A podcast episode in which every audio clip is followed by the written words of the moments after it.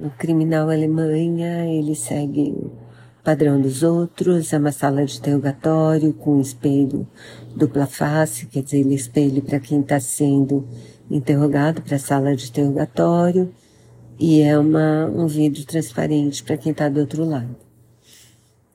E tem um, tem um policial, acho que é um investigador bem antigo no trabalho, ele tem mais de 20 anos de profissão e uma moça jovem que está bem grávida, quase para ter o bebê.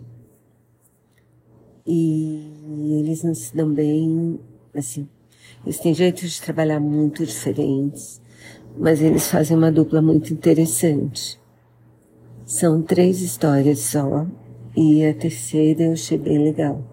Eles estão tentando descobrir onde está o corpo de uma mocinha que foi assassinada por um serial killer, que tinha uma namorada e ela é super cúmplice dele. Ela está presa ainda, provavelmente prisão perpétua, imagino e ele se suicidou um pouco depois da prisão, então ela que teria as informações, na verdade. E é bem legal. Eu super recomendo, acho essa série ótima, assim.